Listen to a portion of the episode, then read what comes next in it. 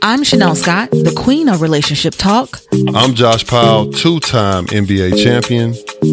I've journeyed from trauma to healing. From the N B A to family, I've learned what really matters. We've come together to unlock the secrets of successful relationships. One conversation at a time. One conversation at a time.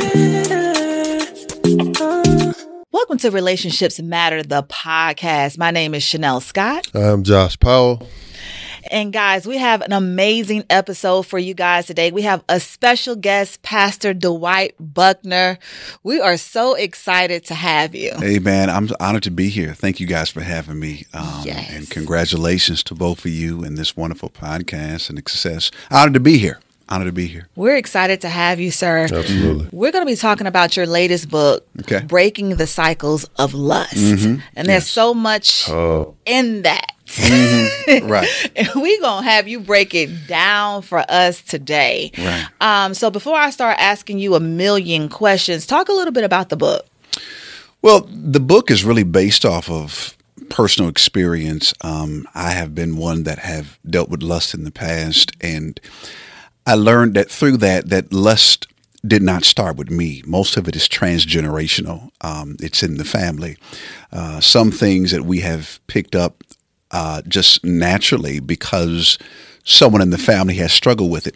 And so I really begin to wrestle around the fact of where did this come from? Um, um, is it just me? Is it is it someone else in the bloodline uh, that dealt with these issues, and how do I overcome it? Because if uh, not maintained or uh, uh, eliminated, you'll destroy your entire life. So when you say struggle with it, do you can you describe some of the examples, right? Could that could that mean like you witnessed it? Could that mean that something may have happened to somebody in their childhood? Like, can you expound upon? Yeah, I think if, and that's a very broad question. I'm glad you asked it. I think lust is a, a, a, a, a, a point where if I've struggled with it, then did somebody do something to me? Did right. I see something? Mm-hmm. It's visual. Mm-hmm. Uh, uh, um, a lot of people that have struggled with lust uh, come to find out there's somebody in their family that dealt with it.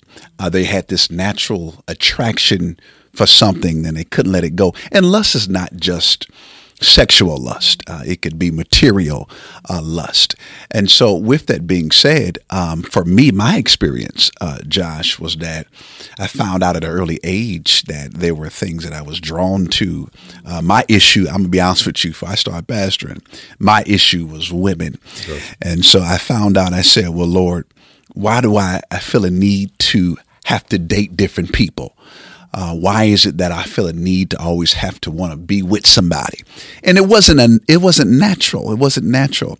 And so I had to really begin to deal with the root of lust and found out there was somebody in my family that dealt with the same thing.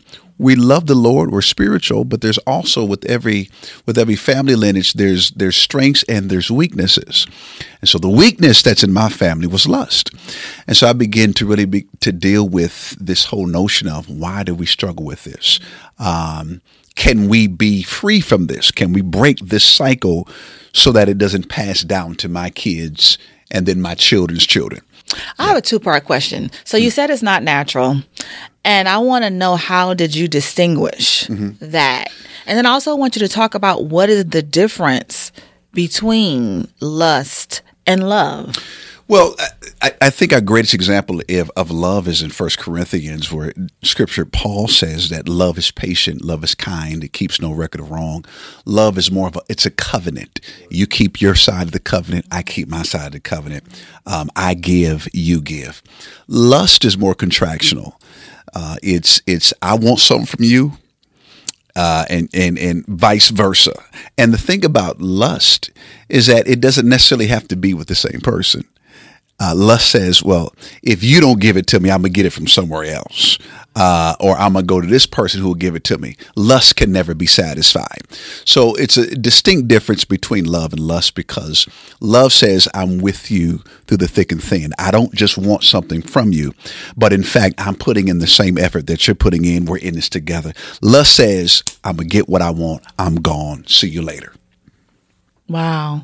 So how did you, again, decipher that this is not natural. Like this, the way that I'm currently operating is mm-hmm. not natural. Like what was some of the, I want you to articulate some of the, the signs, what was actually happening so people can identify when they are actually, because a lot of times people don't know the difference. Right. I think when you're, when you're, the difference, when you're drawn away by lust, you can literally be at work mm-hmm. and something that's attractive to you or lustful to you can cause you to completely neglect your actual assignment at work, mm. go home or leave where you are and go after the thing that you're lusting for. One of the greatest examples was, wow. was, was, was David. He was God's chosen vessel, soldier, loved the Lord. Mm-hmm. He was home from battle. And he should have been at war, but instead of being at battle, he allowed lust to keep him in a place of safety, mm. uh, excuse me, a place of uh, where the enemy could come in and destroy him. He sees Bathsheba. Yeah. She's bathing, but he was never supposed to be at home. He was wow, supposed to be on the battlefield. Out of, he was out of position. Yeah, but lust drove him home to a place where he knew he can get it. Can lust and desire be separate, or are they one and the same? I think there's there's a difference in having a lustful desire and a healthy desire. Okay. Um, I can have a desire to want to sleep with you, um, and I'm not married to you or I'm not in covenant with you. That's mm. a lustful desire. Or I can have a desire uh, to want to do better in life, to love. So there's a distinct difference. Now, when we talk about the desires of the flesh, those are desires that I would assume are evil, uh, des- um, desires that could potentially destroy our spiritual uh, being. And so, um, yeah, it's a desire, but it's it's it's an unhealthy desire. Do you mm-hmm. think anything about the behavior can be natural? Because I know you said is is not natural. Were you speaking for when you I, or were you speaking? When like, I when, when I, I say not natural, of course, if you're married, there are things that both of you can share. The bedroom is, is undefiled. There's a natural desire there uh, for each other. When I say that lust is unnatural, I'm speaking in terms of it's unnatural for you to spend four hours on a computer uh, looking at porn. That's unnatural. Uh, it's it's unnatural for you to sleep with six different people mm. the same week. That that's unnatural. Right. Uh, that that is. That is something that needs to be contained, something that you really have to deal with. Um, and there are people that actually think that it's okay, uh, that it's natural, but it's not. What, what, what it really speaks to is it speaks to love deprivation. It, it mm. speaks to the fact that I'm suffering from something that I never got. Since I never got it, maybe these different individuals or this site can fulfill a void wow. that was never filled in my life, which it doesn't, because lust cannot be satisfied. So when we talk about lust, some people are drawn away by lust because they're really longing for a hug. They're really longing for somebody to tell them that they'll be okay. They're really longing for somebody to give them, you know, inspiration and hope and encouragement. But because some people have never got that, they'll seek for lust, which is a smoke screen. Lust will send you down a direction you should not go. But when you when you're led by lust, it's really saying, what do you really want? What what are you really longing for? Because this individual is not it. So evidently, had you got what you needed, maybe these proclivities and and and these desires wouldn't be there like that. Right. What do you feel? Because you deal with people often on a daily. Mm-hmm. Right. Mm-hmm. What do you feel is the most consistent void that people are trying to fill? Because uh, a lot of times, right, we watch social media, we talk to our friends, our family, and you've already touched on it. Like we normalize a lot of things. Mm-hmm. So I'm asking for somebody, because I'm sure somebody, this can hit home for somebody, like, you know, that may not look at that void mm-hmm. as a void. Mm-hmm. They might think that that's something that's completely natural and normal. Mm-hmm. So with the work that you're doing, you know, um, what do you feel will probably be one of the top two or three voids that people are trying to fill? Um, well, I think one void they're trying to fill is love. Um, there is a lack of love that people have received. Right. And if I grew up in a household and my mother never told me she loved me and my father wasn't there, I'm seeking into different avenues to get something that I never got. So love is one. Another one is hope. Um, there are just some people that are just completely lost. Uh, they need to be inspired and they need to be told that you can make it, that you are great.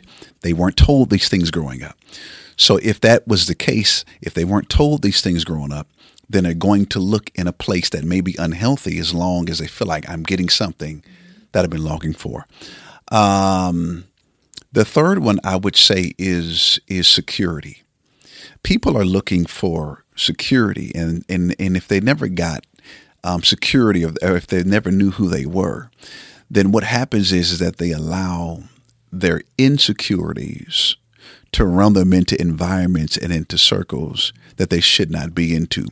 Um, social media is a great tool if you're doing um, outreach or promoting or marketing, things of that nature. We love social media, but also can be very detrimental to your mental and your health because Absolutely. You find yourself comparing followers and lifestyles, and somebody stands in front of a Rolls Royce and you're borderline depressed because you drive in a Honda, and you're basing that off of a picture, mm-hmm. a picture. Uh, and, and so um, um, we have to look in healthy areas in terms of what we use as our motivation and not just a screen to say, this is my life. No, absolutely. And when we get back, Pastor, I want to uh, open up the conversation a little bit more in regards to why people confuse love with lust. Yes. When we get back, Man. Relationships Matter, the podcast. Relationships Matter. So we're talking about the difference between lust and love. And I wanted to add, I, I think I want to ask a question or make a statement, because just through our conversation, it takes me back to some of these dysfunctional relationships that mm-hmm. we see, mm-hmm. even for myself, I've been a part of in the past, mm-hmm. where we actually think that we love an individual when in fact it's lust, mm. especially when it turns toxic mm-hmm. and dysfunctional mm-hmm. and you still stay. Mm-hmm. So then is that really love? It can't be. It has right. to be right. lust, right. right? So that's like an aha moment. Like, wow, I thought I loved this person mm-hmm. when I was really lusting after something that maybe I was yeah. void of. Yeah, I, I would say, and to all of our listeners, um, everyone that hugs and kisses you doesn't love you. Mm-hmm. Uh, and I think that's one of the greatest mistakes that we make, is thinking that if somebody hugs me or kisses me, or we have an intimate connection, that they love me. Right. I think that's how a lot of hearts are broken, uh, because we get into stuff assuming that because we've been intimate together, that we have a future together. Right.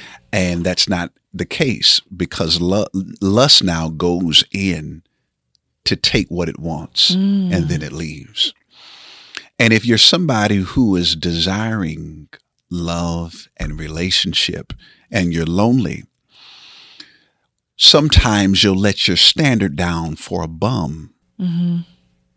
just to fulfill a void. You don't even care if they work. Wow. Uh, you don't care if they love the Lord. You don't care if they got anything going. But because you're you're longing for love so bad, you're willing to allow lust to be the substitute for love. And so and so we get into these very vulnerable spaces when we're really seeking out uh, love and relationship. And we're sati- we'll, we'll, we'll be satisfied with something temporal, knowing it's not for us, but because we don't want to be lonely, we're like, you know, yeah, you can come over when you want to, come when you get off work. There doesn't have to be any strings attached. You get what you want. I get what I want. I just need to know somebody's there for me. And let me say this, since we're entering into holiday season, folk are going to want to be booed up. Now, they're going to want to be sitting around the fireplace eating uh, uh, marshmallows and watching Christmas movies, yeah. but they want somebody there with them. Yes. And so if, if we don't have anybody that will be there with us, we'll lower our standard, go find somebody for the moment, take pictures and post it to make it look like we're happy when we're really suffering. But you know yeah. something, Pastor Dwight? Mm-hmm. I think a lot of people don't even know what love is because they, they've never experienced it, mm-hmm. right? Um, I think for me personally, I've learned how to love myself mm. just by being a student of the word. Come on now. Like, I've never experienced it outside of the dynamic of my family. Mm. You know what I'm saying? Like, my mother and father, they love me more than anything, and I know this, mm-hmm. right? But I've never experienced it outside of that. Mm. And I think for someone like me, before I learned how to love myself through the word, mm-hmm. I didn't know any better. Right. Like, I just thought that this is what it is. Yeah. And times when I've even gotten stuck in certain situations, most times I would think, well, I, I can't see past the situation. Like, I don't think there's anything else out there that's better, and I got to deal with it with someone, so I might as well just tolerate it here mm-hmm. until I learned better. Mm-hmm. But I only learned that because I'm a student of the word. Mm-hmm. Man, yeah. That was God. I had nothing to yeah. do with that. And he chose to show me and demonstrate his love mm-hmm. toward me in yeah. such a special way. But everybody don't have that same experience. Yeah. So like, how do you even tap into like, what is love? How do I even start? Like, if you don't have that relationship, how do you even start to learn how? Because people say, you know, you need to lo- love yourself more, but you got to make that practical. Mm-hmm. Like, how do I practice? learn to love myself if I've never been taught how to do it? Well, I think it's critical that you understand that um, nobody can really make you happy the way you think they can. Right. That's right. I've learned that. Um, and you cannot depend on somebody to bring you so much joy. Uh, uh, you don't need to wait to date somebody to go to the movies. Right. Uh, take yourself to the movies. It would be good to have somebody now. Look, we're not yeah. going to diminish. but take. I understand what you're yeah. saying, though. but take yourself to the yes, movies. Treat sure. yourself to a massage. All of that is self-care. You're you're you're learning how to effectively love you. If you don't know how to love you, you cannot love anybody right. else adequately. They mm-hmm. did a study years ago uh, in the. Earth and the, the the surface of the ocean regarding diamonds. And they did a sc- discovery and found out that if you begin to dig really, really low in the ocean surface, uh, there's a particular diamond called a blue diamond. And blue diamonds are diamonds that can absorb heat and pressure. Um, they're extremely, extremely rare. And the price tag on them is, is really out of the roof because they're rare. I've come to find out that we have a lot of blue diamonds out there yeah. that don't know their true value. When you know your value, mm-hmm. then you'll stop dating people that have pawn shop mentalities. Yeah. There are a lot of people that that don't know the cost to have you. Mm-hmm. They don't know the price to have you. But do you know your worth? Yes. Do you know your value? Mm-hmm. When you begin to look at that blue diamond and look at yourself, then you'll begin to realize, you know what? I can't settle for this. I know I am. And it's not a cockiness. It's not pride. It's not you being uppity. It's just you knowing who you are.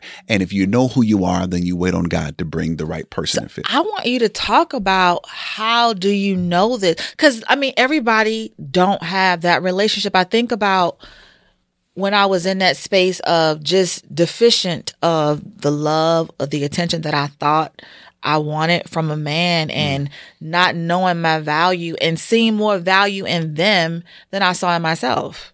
Mm. So I would pour into them and then I would be deficient. Mm-hmm. I, you know what I'm saying? Because it wasn't reciprocated. Mm-hmm. And so like, I really wish somehow, some way we could talk about practically outside, because I was doing all those things. I had no choice, though. As a single woman, mm-hmm. you, if you want to go out to eat, you got to take yourself out. If you want to go to the movies, right. you're going to have to do it right. by yourself. So I did those things naturally, right. right? Right. But just learning practically how to just say, you know, I really, because no one's going to admit that they don't love themselves. Like, mm. I didn't realize that I didn't love myself until I learned to love myself. Mm. And then I realized, wow, you really didn't love yourself. Mm. Because if you loved yourself, you wouldn't allow someone to treat you that way. Mm-hmm. You know? Yeah, yeah. But again, I'm one of God's chosen. Yes. So he took it upon himself to sit me down and teach me because I had a natural desire. Like, I'm a, I love the word. I yes. have an affinity toward the word, but I know everybody isn't that right. way. Right. You right. know? And so because he gave me that, right. like I sat under a word and I just allowed God to pour into me. Mm-hmm. And then during that process, he began to give me revelation about me, who I was. He stripped me down, first of all, let mm-hmm. me see me the way he saw me. Mm-hmm. But then he built me back up. Mm-hmm. But that's a process. And that took years, mm-hmm. you know. So I just, like, for the women, because I'm the voice of the single woman. Mm-hmm. Mm-hmm. I want women to really learn how to really love themselves, because we think we love ourselves until we really learn that we, like, if you if you really loved yourself, you wouldn't allow certain things. You just wouldn't. Yeah. So before you before you answer though, Pastor, and that, that's a great point, but I need to piggyback on the flip side of it, because um, you know, even though we do have to learn, right? There's also that part of things, because you talked about this earlier. If we're talking about lust, mm-hmm. then learning how to not love yourself can also be something that's passed down as well. Mm-hmm. Mm-hmm. Because when you're watching the behaviors of mom, dad, or whoever your guardian is, when mm-hmm. you're seeing how your siblings are, you know, treating you, or how other family members or maybe friends, like, these are things that you learn to believe and accept as, okay, well, we still kicking it. You know, they still yeah. around. Mm-hmm. Maybe this is what love looks like. You know what I'm saying? Maybe love does come with hurt, and that's mm-hmm. supposed to be okay and acceptable. Mm-hmm. You know what I mean? So I just, I just had to speak to that yeah. because I do think on the flip side, so many times outside of the pain or the, the abuse or traumas and stuff like that, like, certain things are just passed down. Mm-hmm. So we have to be willing to say, stops with me. Right. Let me, let me figure out something, because it doesn't right. feel good. But I just wanted to say that real quick, but you got it, Pastor. Yeah. Um, I think some of us have seen love from a very distorted lens. And and if we've seen it from a distorted lens growing up, then we're going to think it's naturally healthy. Um, you might think it's healthy uh, or, or natural to be in an abusive relationship mm-hmm. because you saw that growing up, mm-hmm. only to find out as you get older, that's that's not going to cut it. Um, but you said something very key, Josh. You said that um, it stops with me. Um, I think we all have to make up in our mind that we're not going to live with our mother or father's demons. Absolutely. Uh, we have to learn how to cut that off at the root, because some things we've inherited naturally, and we do it naturally because we've seen it growing up, but it stops with us. Um, I, you have to say to yourself, I'm going to be the last generation to die broke. Um, I'm going to be the last generation to sleep with multiple people. I'm going to be the last genera- generation to, to, to, to go through divorce. My family, uh, divorce runs in my family. So I had to make a very conscious decision uh, when I got married. I said, you know what? Um, whatever happens, um, we're going to strive to stay together. I want the curse to be broken with me. Um, my mother and father were married for seventeen years, and then uh, they divorced after seventeen. Uh, but I have to be the one to say, you know what? No, we're, we're going to We're going to stay together, because I don't want that that curse to fall on my children. Furthermore, it's it's more than just you. Um, there are generations and people that are looking up to you as a model to see if you're gonna you're gonna stay married or if you're gonna do the right thing. And so it it does stop with us. Yeah, absolutely. Um, well, for one, it's safe to say that you do not subscribe to cuffing season, I'm assuming. Uh, but- um. I say it like this. It depends on the extent of what that cuffing is. Got you. I got you. I just, but no, when we get back though, uh, I'd still want to ask to be able to distinguish between love and lust. Yes. And I also got another one in the bag, but we'll answer that one. He will answer that one when we get back. Relationships Matter, the podcast. Relationships Matter. Welcome back to Relationships Matter, the podcast. So before we get back into this hot topic of lust and love, I want to encourage you all to like, share, and subscribe on all major streaming platforms. So before we went to break, Josh, you were stating to Pastor Dwight that you had a question. Go ahead and ask your question. So it's a it's a two-part question.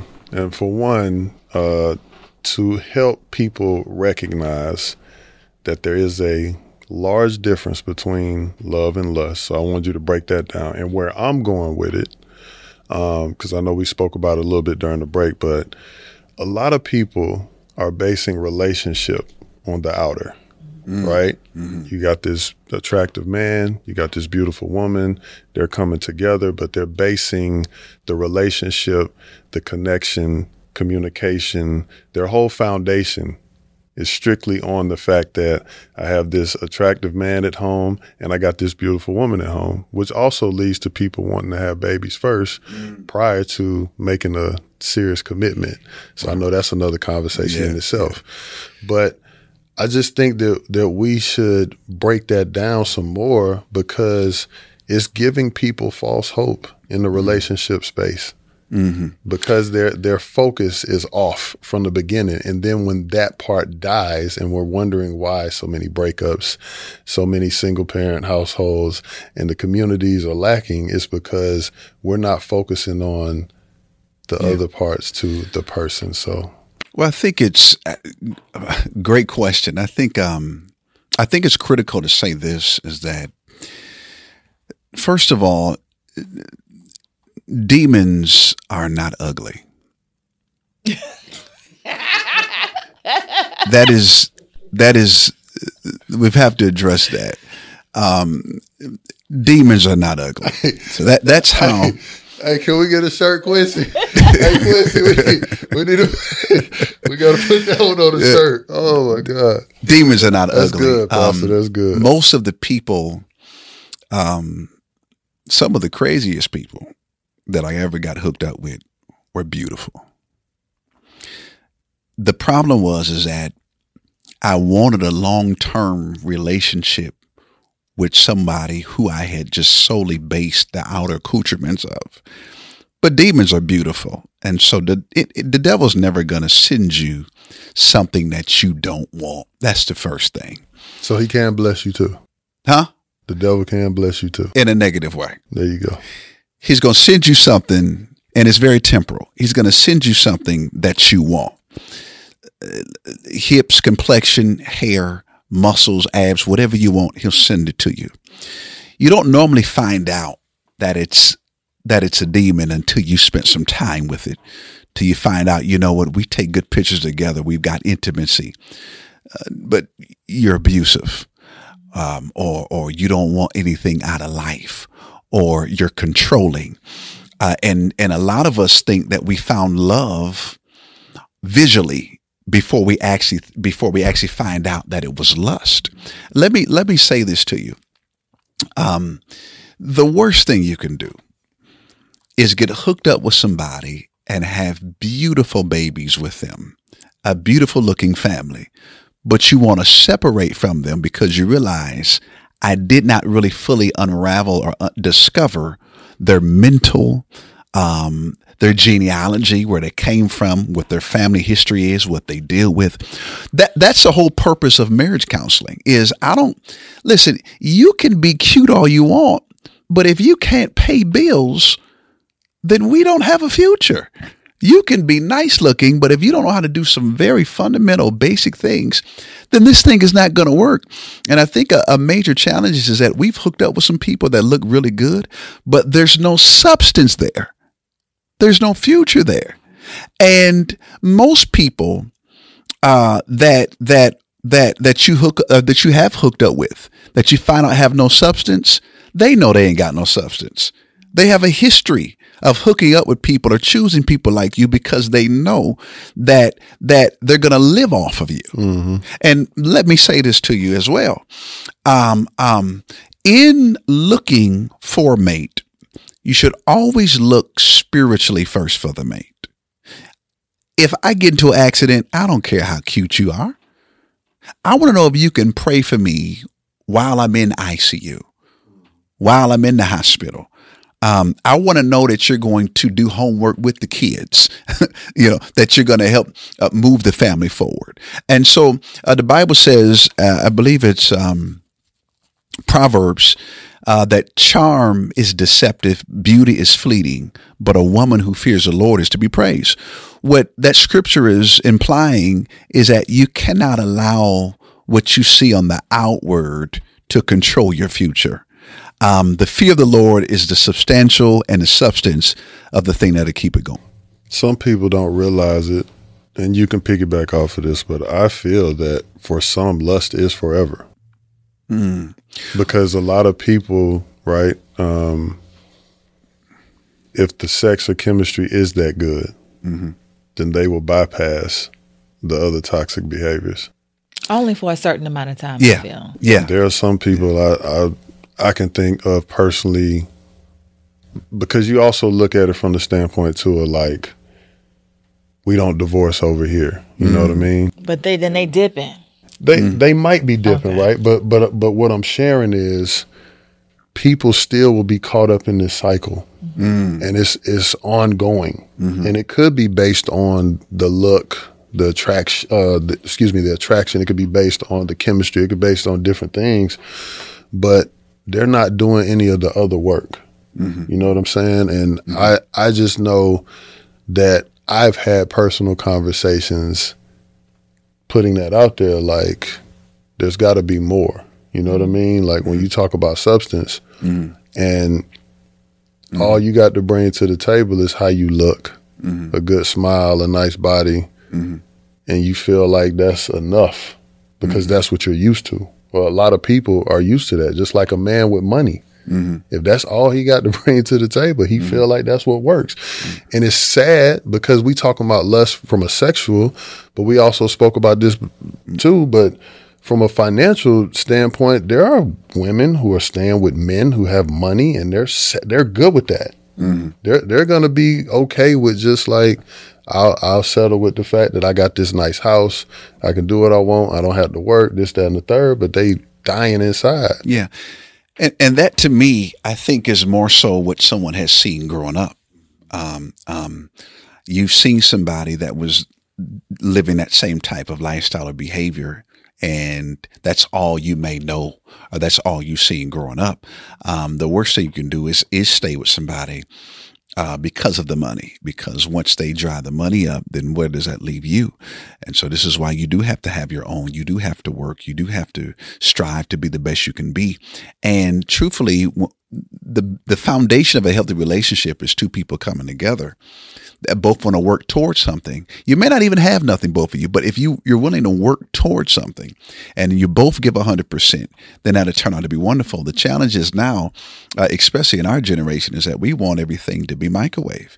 Um, you know, we don't want to work for nothing. You know, we want we want somebody who makes uh, uh, six figures and we don't even have a job. We don't even care to get a job because we, we're, we're looking for these handouts. But that's not reality. Uh, and that's not going to, that's not sustainable. Uh, um, but what is sustainable is the fact that you can bring something to the table. It may not be as much as money, uh, with somebody else who, who, who is willing to work with you. I remember years ago, many, many years ago, way before I got married, um, you know, I dated someone that was financially well off. I mean, they were rolling and, and, For me, I was saying, you know, this, for me, I was saying this could never work because um, I'm just not at a stage in my life where I, I could properly receive. And I want to grow to the place where I could be able to contribute as much. And that, that was for me then. So I would have rather uh, dated somebody that was more so on my level financially, just starting, just growing, as opposed to somebody who was already up here. Now, they weren't condescending or nothing like that. But what I'm saying is that there's something about having somebody that's kind of where you are, where you both have goals and vision and aspiration, strategy and plan to work towards something successful.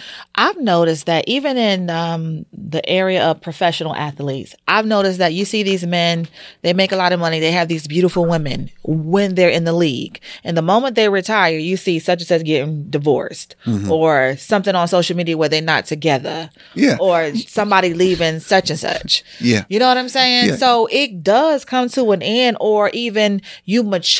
Or like we had Stephen, you know, and he talked about his now wife as opposed to how things were before, because you grow up mm-hmm. and you see people for who they really are. Yeah.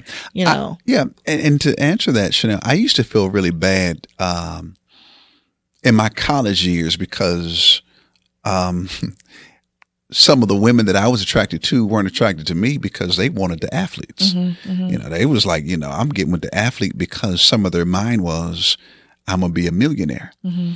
And it was one lady in particular she that I was interested in, and she deliberately uh, ran after an athlete and and years later didn't work out. They got injured.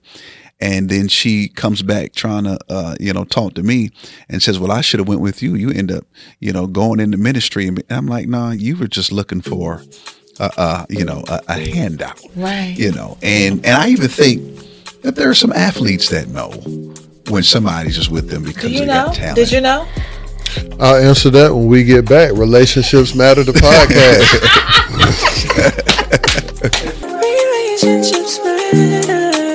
Relationships Matter. Welcome back to Relationships Matter, the podcast. So before we went to break, I was asking you, Joshua, when you were in the league specifically, did you overlook the fact when you knew women had the wrong intention? Like, did you even know, you know, if they were just trying to get with you because of who you were, what you had, or were they genuinely interested in you? I think we we would have to ask them, but respectfully, respectfully though, I mean, I, I I was married during my my majority of my tenure. Oh. So, um, you know, I've done my due diligence, uh, was not the best husband. Mm-hmm. Um, you know, I take ownership for my decisions. Mm-hmm. Um, and I was a part of a life, you know, my belief system is different. How I was raised is different. Mm-hmm. You know, some of the things that I still struggle with to this day because my belief system is still the same. What's your belief system? Uh, I don't believe in monogamy. Mm-hmm. But you practice monogamy. I do subscribe to the channel. Mm-hmm.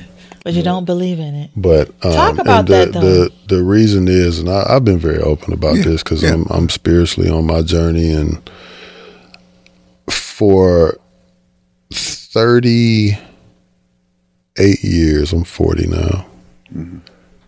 never met a monogamous man. Never met a monogamous woman. You met a never monogamous heard, woman. Mm, never heard. Uh, I'm I, a, I mean, I'm a monogamous I, woman. But people that put on, but you know, we. I be thinking that you be storing something in your vault. I don't. But we gon' we gon' say that one. But let me I let don't. me let me. Let me get mine off so okay. Pastor can go ahead and hit me with that Dougie one time. So, but but basically, brother, like. I I was I was groomed different.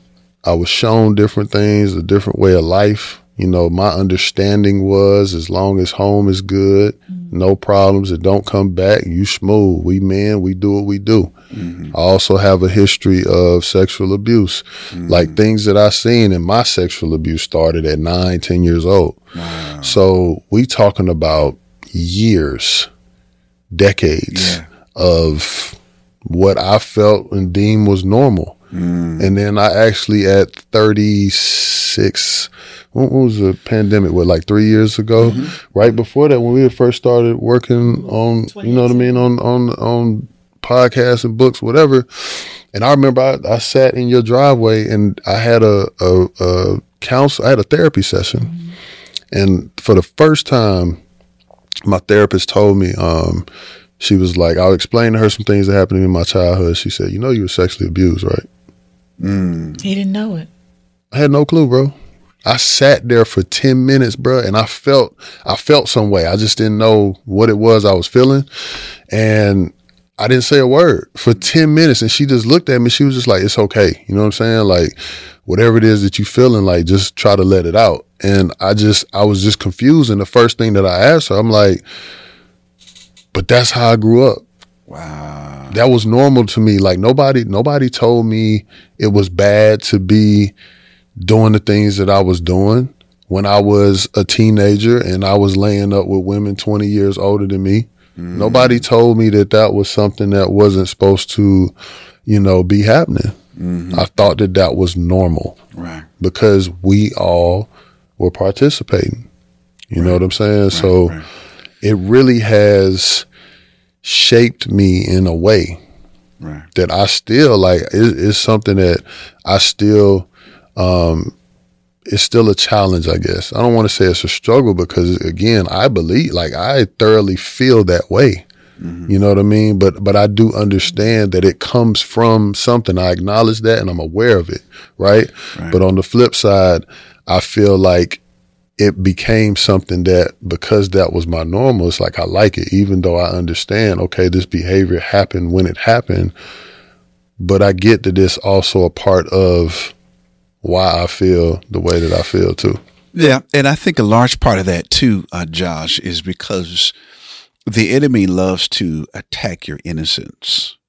Um, and so if he can come in even at the age you were and begin to manipulate or use people to manip- manipulate to, to get you to think that this is okay uh, behavior and you should, this, this was natural, then he uses it as a tool uh, to try to get you to think that, hey, everything I've done was right. Everything that I got into was okay, when in all reality, it may not have been okay. And so what I, but when I heard you talking, um, I really heard the Lord saying that there's some, some healing that is even taking place. And even as you get older, you'll find yourself being loosened from some of these layers that were thrown on you, things that were not okay. And I even see an inward healing happening there. And I know you just, you just wrote a book, but there's another book that's going to be coming and some more transparency that would be shared uh, from that book. But there's going to be a healing that takes place from some of the stuff that you that you have gone through. Um, you're coming to a place now in your life where you're finally becoming more settled. You know, um, I'm settling in. Yeah, there's some things you still think are right and all that, but you're starting to become a little more settled uh, and starting to realize, hey, maybe, maybe that was not right. Maybe, maybe the wrong person was in my ear. Maybe the wrong people were around me.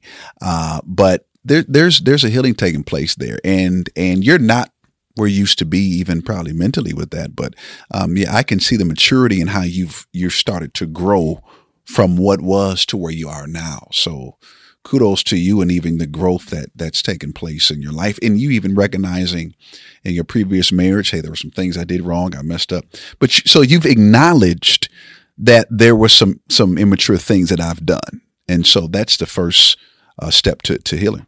So I, I appreciate that. I, I do want to add a little bit more to that, because for me, I feel like I'm acknowledging that I hurt a person mm. that I that I took a vow to, right? Yes. But I, because I didn't know how to communicate properly mm-hmm. where I was at that time, mm-hmm. Mm-hmm. right? So I'm trying to um, be on what someone else wants me to be on. Mm. And it it was a painful process. Yeah. You know, and there are other things that I could say, yeah, but yeah. just for me to take ownership for me, mm-hmm. like, that's why I say, like, that was, that was hurtful. Yeah. Um, I, I do want to ask you though, you know, because you're, you know, you're, you're married, and, and even from the standpoint of, you know, being a, a pastor, like there, it's like a different level of, you know, how people view you, how you're supposed to move, yeah, yeah. but you're still a man at the end of yeah. the day. Yeah. So what, What did that look like for you in your healing, and for you to be able to overcome that feeling? Because you said it was something that you had dealt with yes. early on in the conversation. Yes. So I think it's important for people to understand that. Yes. Great question. Um, um, now I've never, of course, been abused, any of that thing. Um, but I've dealt with, you know, lust at, at different levels of my life at, at a younger age. Um, Um, God uses imperfect people. Um, and so I had to realize that I'm qualified to be someone's pastor based on my experience and what I've been through. Um, and we need more pastors and leaders that will be more transparent. Um, I'm not speaking to people every Sunday and every week because I'm perfect. I'm speaking to you because I've I've been through some things, and God's allowed me to be a vessel to share uh, my transparency and what I've been through, and how it could help somebody else overcome. Um, truth of the matter is, if there's a if a lot more leaders or pastors would be more transparent, then more people would get free. Um, um, um, it's hard. Uh, to be in this position and to act like everything is always okay. Yeah. Um, folk need to know what you've been through. They need to know your history. Um, and so even with this book, writing this book, um, a close friend of mine inspired me to write it years ago, because he knew that was my struggle. You know, he knew what I had went through. Right. And so what better way than to help other people with that? Um, and so, yeah, we need to be transparent, and we need to share what we've been through. Mm-hmm. No, that that was beautifully put. And I think that, you know, too, when we come back, I know one of the other, because I have so many questions, but I think for people to understand, like, when you're a person of faith, no matter what your walk is, you know, for for people to understand, like, we're still human and we're we're on this earth because we are sinners. Yes. You know yeah. what I'm saying? And because of the things that we did do, right? Yeah. And just because we choose whatever our calling is, uh-huh. that that doesn't take away from the work yes. that needs to be done, right? right? As right. we're going after whatever that purpose may be. Yes. So, you know, I, I just want you to speak to that when we get back. But Relationships Matter, the podcast. Pastor gonna bless us when we get back after this break. Relationships Matter. Welcome back to Relationships Matter, the podcast. So, Josh, I want to talk to you about your journey today, because you said that, you know, you still not necessarily struggle, but you have a belief system, but you subscribe to a different channel, yeah. a monogamy. Yeah. So talk a little bit about that journey. I, I think for me, the best way to put it is just understanding that, you know, Pastor talked about it first, in any and all things that we do, you know, it's important to start spiritually. Mm-hmm. You know, that'd be the root and the foundation. So regardless of how I personally feel, mm-hmm. there's instruction.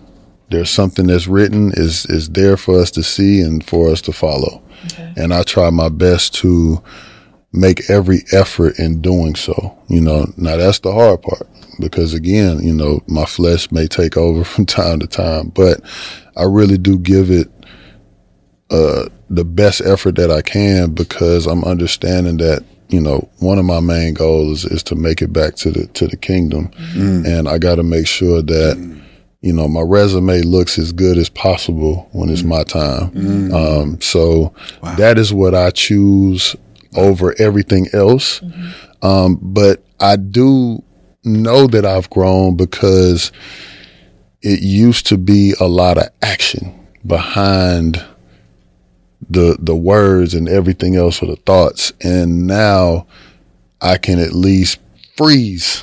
Yes. You know what I mean? Yeah. To be like, nah, let me let me yeah. pump the brakes a little bit. But, you know, um and and the other thing that's important too is just having transparent conversations at home. Mm-hmm. Mm-hmm. And it's not easy, you know, like, you know, Pastor, you talked about it. I know me and Chanel have so many conversations, whether on camera or off. And it's just important that we do share, mm-hmm. because then how could you know how to deal with me as a friend, or how could you know how to deal with me as a friend if you don't know? Yeah. So that's yeah. why for me, I try to be not scripted, because we got a lot of people who have um, platforms, but they still keep a distance up. Mm. And I know pain when I see it. I Come know people that are doing what they're doing when I see it. Come on. Come and on. I try to be an example of something else. And I mean, this conversation is just, is, is really been a blessing. Um, just in talking about these different things. And I appreciate you for, for asking me, you know, I, I definitely want to get your take on, you know, what that process looks like, because I know I'm not the only man struggling. Yeah. You know, I don't want to say struggle. I, I know I'm not the only man that's going through that, whether you see it as a struggle or whether you see it as a challenge or however that looks. But I just, I just want to ask you, like, what, what is, you know, I mean, what does that look like? Um, I'm going to, I probably answer it like this. Um, I think the greatest, and I'm going to say something a little, might be a little controversial, but um, when, in talking about lust in terms of wanting to be successful and be great and not allow lust to to ruin your life, um, especially with me being a pastor and leading people, and I want to speak to other leaders that are in leadership and leading, you know, hundreds of people. Um, I think one of the greatest challenges is to keep your draws up. Keep your draws up. I had a, I had a best friend. He says, man, you can do whatever you need to do in life. Keep your draws up. Make sure that you're not being enticed and in certain rooms where you're tempted to be vulnerable, to give yourself away. And I think we live in a society that promotes give yourself away to anybody. Just take it off. I, I do Bible studies on Instagram, TikTok, Facebook, and I noticed that, you know, it's easy to go viral taking your clothes off. Anybody can get a million views taking your clothes off, but can you keep them on? And so I think one of the challenges is self-control. Um, when I think about my ministry, I think about pastoring, I think about people, I realize the on, I know the only way to destroy it is to be enticed and to do something outside of my marriage, and it'll go downhill. So my prayer consistently is, Lord, keep me. I'm not perfect. And anybody that's on a platform with major people uh, that that that would say it's easy is is wrong. They they have to be sounded and grounded with God, and have make a conscious decision that my character is more important than anything. At the end of the day, Josh, when they say ashes to ashes, dust to dust, they're not going to remember my great sermons or sermons I preached. They, you know what they're going to remember? They're going to think about my character. And they're going to say, did he live a life that was exemplary, or did he live a life that lined up with his public, his private, did his private life line up with his public life? To your point, can you just speak on real quick? If you you have the chance to let, you know, any viewer that's watching this, um, you know, members of your church that's watching this, just share, whether it's from your perspective or things that you know as a whole, what is the hardest thing about being a pastor or person that's in leadership? Because, again, people have this idea, right, of what it looks like or what you all go through. And sometimes, you know, more times than none, they have no idea. Well, actually, one of the hardest things about being in leadership is wanting more for people than than than they, what they want for themselves. Mm-hmm. Um, there are a lot of people that I come into contact with that I want to see grow and mature, um, but they some have assumed that they've already arrived and not willing to be discipled, not willing to be groomed. So to want to see somebody or to see somebody doing better, but them not wanting to do better is a challenge. The other challenge is, is, is surrounding yourself with people who will actually support you. Um, I pastor in Atlanta. Uh, there, there are pastors here that are great pastors, but it's a very territorial city. And so one of the main challenges is, is getting the support of other pastors and growing together, and let's all get together and do a work for God, for the kingdom. But because there's so many leaders that are so gun-ho on having their people, their section, or their followers, it's hard to collaborate. Is that God's will? That, no, separation and division between leaders, no. That's not God's will. That's why I stay. Go ahead. I said, I'm glad you speak. That's why I, I, I stay in my, you know, I stay in my lane and I do what I do. And, you know, I'm just here, you know, I'm here if people need me. Yeah.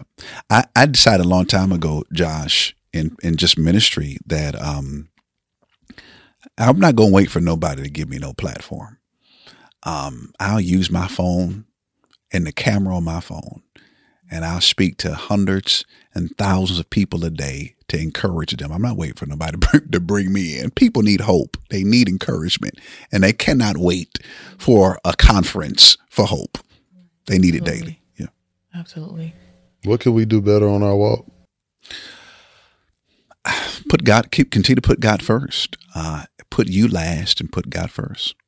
I want to, before we end this conversation, we still need to break it down. How do you break free from lust? You have to ask God to literally deliver you from some of the soul ties mm-hmm. that you've connected over the years. Mm-hmm. I think one of the greatest mistakes is, is some of us say we're prepared for marriage, but when we get married, we're still seeing our spouse through the lenses of somebody else we slept with. So it's imperative that we ask God to break us from every every physical Uh, uh, attraction we had, every physical encounter we had with somebody that we still carry around. Um, um, because if that not be, if, if you don't do that, then, then the new partner or somebody that God sends you, you'll be doing them a disservice because you'll be wanting them to be like somebody else. And it's really demons. It's, it's, it's the root of it is demons. Those are multiple demons in you. I remember, um, uh, years ago when I, when I struggled with it years ago before I got married, Um, after I slept with somebody, you, you might think I'm crazy. After I slept with somebody, I would literally go into my closet and pray and ask God to deliver me from what I just did. Immediately. I wouldn't even let it be. I wouldn't even get twenty-four hours. As soon as they left, boom, I'll be in my closet. God forgive me. Because I didn't want, I, I, I, I was involved in that act, but I did not want to carry around their spirit. Did you ever say, God forgive me, like me at stroke though? Huh? Boy. You, Josh. Uh, see you later. I said all of it. God forgive me. All that. And oftentimes when I did it, they were in another room. You're crazy. They were in another room? Yeah, they were in another room. I think that's real though. Like, listen, at the end of the day, Pastor keeping it a buck. You know, I just, I just exactly, want to know. That's exactly there, what I was saying. Been, listen, I know for me, there's been a time I'm like, bruh, like, be in the middle and mm-hmm. be thinking, like, man, what? What are you what? doing? So that mm-hmm. that's why I asked. I wasn't yeah. like trying to be like disrespectful. Yeah. I mean, I just really like because you know, it, yeah. it's something you that didn't that stop, you though, really when you thought that, did you? For for me, because it seemed like I need to intervene here. For me, for me, um, I stopped playing with my life when I realized yes. that I could not be one hundred percent for God and one hundred percent for the devil. Uh, when I lifted my hands in church, I knew that when I lifted my hands to God, I didn't want anybody looking at me that I slept with saying he's fake. Wow. I don't want that testimony. Wow. Pastor, that's that's amazing. Go ahead. Before we end, I did want to ask you, because um, we were talking about this whole demonic thing, the multiple dating. Can you, do you have any insight on that whole? I don't think there's anything wrong with with dating multiple people, but it needs to be time in between. Okay. Um, you cannot date somebody uh, this month and date them for six months, and then you get right out of that into something else. There should be some intervals, some time to heal from what you just experienced to where you feel healthy enough to get into something else. When you date people, multiple people, consecutively, back to back, back to back, your spirit is now cluttered, so you don't even know what you want. And then you start to build up a reputation. People start saying, well, I was just with him or her last week. And so you don't want to do that either. But you, to be delivered from that, you have to say, Lord, prepare me if this is something you want. A lot of a lot of dating we do, God doesn't want you in, but because we're lonely, we get into it to satisfy a temporal need. Might just be for the holidays, I was with you. But as soon as the holidays are over with, I'm going to be done. And I'm looking for a, a summer fling. Some people think like that. And so what happens is, is that we, we get into multiple relationships because we think that sooner or later through these multiple relationships, one of them is the one when, at, when all reality, none of them are the one. Because if you prayed for God to bring you something or to prepare the right mate for you, then you have to wait on God. God's only going to bless what he has commissioned. He's not going to bless what you commissioned. You made me think about something. There, I saw this video clip probably about two days ago, and it literally brought me to tears. Um, it was a young lady. Her name was Brittany Noel. Mm-hmm.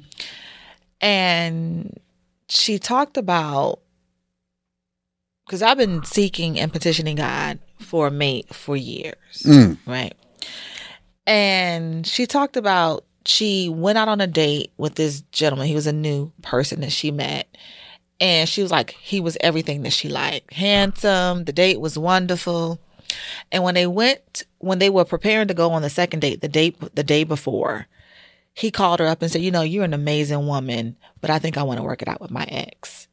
And she responded and said, you know, thank you for your transparency. But when she got off the phone, she was like, God, like, why would you allow me to meet him if I can't have him? You know, she said, why the unnecessary pain? And she said, God had to sit her down and say, I wanted to show you what you could have access to if you do the work. Like right now, you're the same version of who you were in the last relationship. And that thing like hit me like a ton of bricks. Like it changed something on the inside of me, really and truly, because I can think of three different times where I prayed that prayer and said, God, why would you allow this? Why would you allow me to encounter this person if I couldn't have him? Why the unnecessary pain? You know, and so I wanted to bring that up during this show because that's like, go ahead. Well, I want to say this. Um, I think God likes to surprise us. I don't think he necessarily wants us to know everything all the time. So even if we meet somebody that we assume perfect for us, I met them, I I, I could see myself with them. Um, he allows us to make choice, but then God likes to surprise you. He likes to give you something you never saw coming, something that was beyond your imagination. Um, and I say that to say that a lot of times when we deem or we think somebody is for us, or this could potentially be the one, it may not be the one. It may be someone that God that you have not seen yet. Last night in Bible study, I talked about uh, sometime with faith, you can see it, but then you can't see it. Um, sometimes you can be in a season where you see it coming, but then you don't see it coming. What does that mean? That means that sometimes we can see things through the spirit. Sometimes we can see things through the flesh. Sometimes we do, sometimes we don't. And in this particular case, all this is preparation for who God's getting ready to send for you. Um, um, there is a certain work that must take place inside of you for marriage and for what God has for you. It isn't that you're not beautiful. It's not that you don't have the wisdom or that you don't possess what it takes to be a great wife. It's it's God's making sure that whoever gets you knows who they have, vice versa.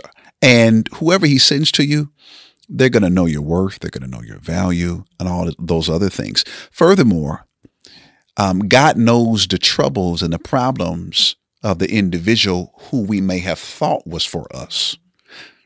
Could have been a great date at Carabas. We could have enjoyed the movie, had a nice little night out, but God saw down in the future, well, this person's going to do this to you. Um, but yeah, I would just say to even those that are single, that are waiting for a mate, let God prepare you.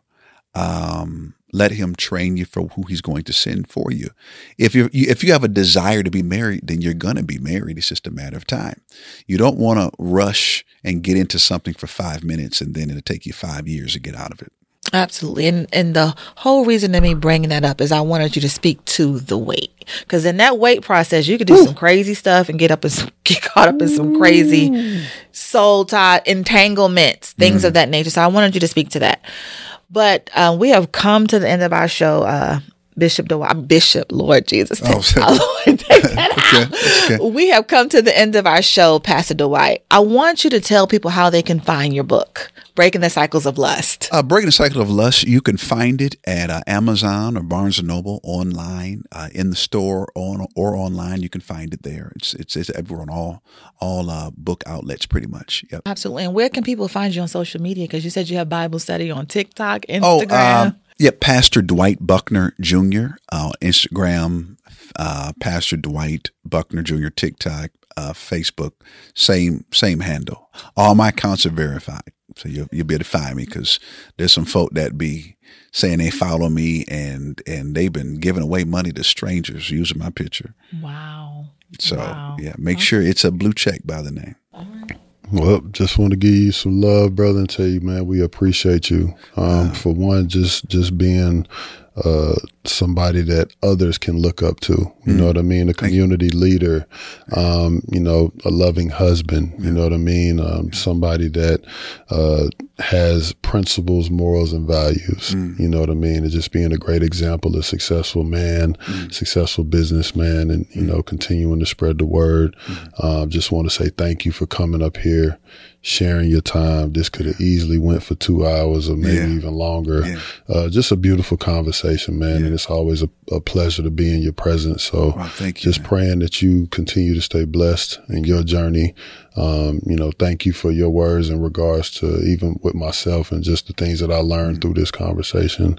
Yeah. Um, but we truly appreciate you, man. And we hope that, you know, yeah. we, we can do this again sometime. And, and yeah. uh, God bless you, brother. And Relationships Matter, the podcast. Pastor Dwight, we appreciate you, my brother. Amen, amen. Can I say one more thing before we wrap up? Absolutely. Um, I just want to speak over your broad, this this podcast, but I, I was feeling when I was sitting here that this is going to be national and international. And so despise not the day of small beginning. God's going to do a great work with this relationship podcast. And I even see a show and several, several networks are reaching out to you all because this, the transparency on this, this uh, show is going to bless millions of people. Wow. Thank you for that.